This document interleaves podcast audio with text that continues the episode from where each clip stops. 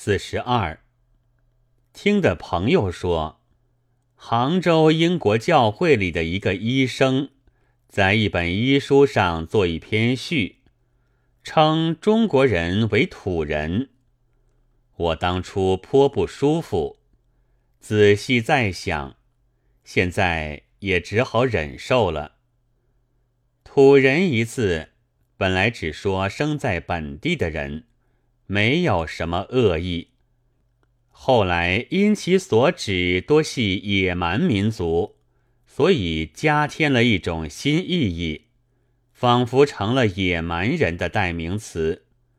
他们以此称中国人，远不免有侮辱的意思。但我们现在却除承受这个名号以外，实是别无方法。因为这类是非都凭事实，并非单用口舌可以争得的。是看中国的社会里，吃人、劫掠、残杀、人身卖买、生殖器崇拜、灵学、一夫多妻，凡有所谓国粹，没一件不与蛮人的文化恰合。拖大便。吸鸦片，也正与土人的奇形怪状的编发及吃印度麻一样。至于缠足，更要算在土人的装饰法中第一等的新发明了。他们也喜欢在肉体上做出种种装饰，弯空了耳朵，嵌上木塞，下唇弯开一个大孔。插上一只兽骨，像鸟嘴一般，面上雕出兰花，背上刺出燕子，女人胸前做成许多圆的、长的疙瘩。可他们还能走路，还能做事，他们终是未达一件，想不到缠足这好法子。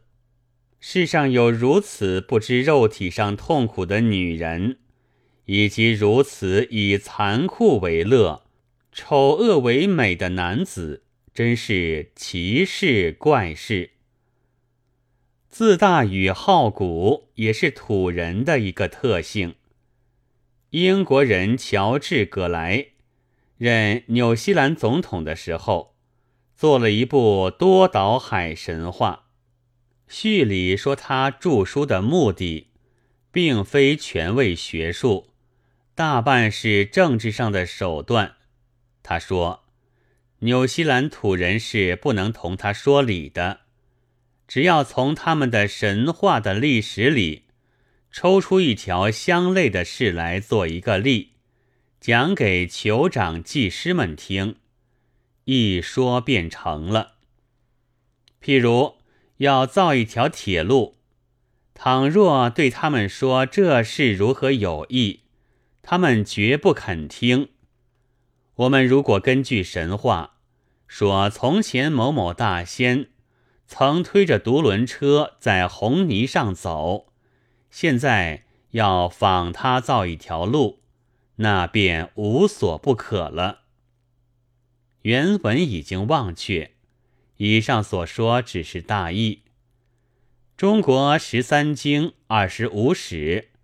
正是酋长祭师们一心崇奉的治国平天下的谱。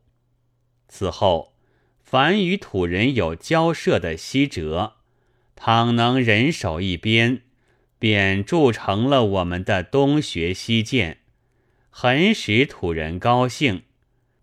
但不知那译本的序上写些什么呢？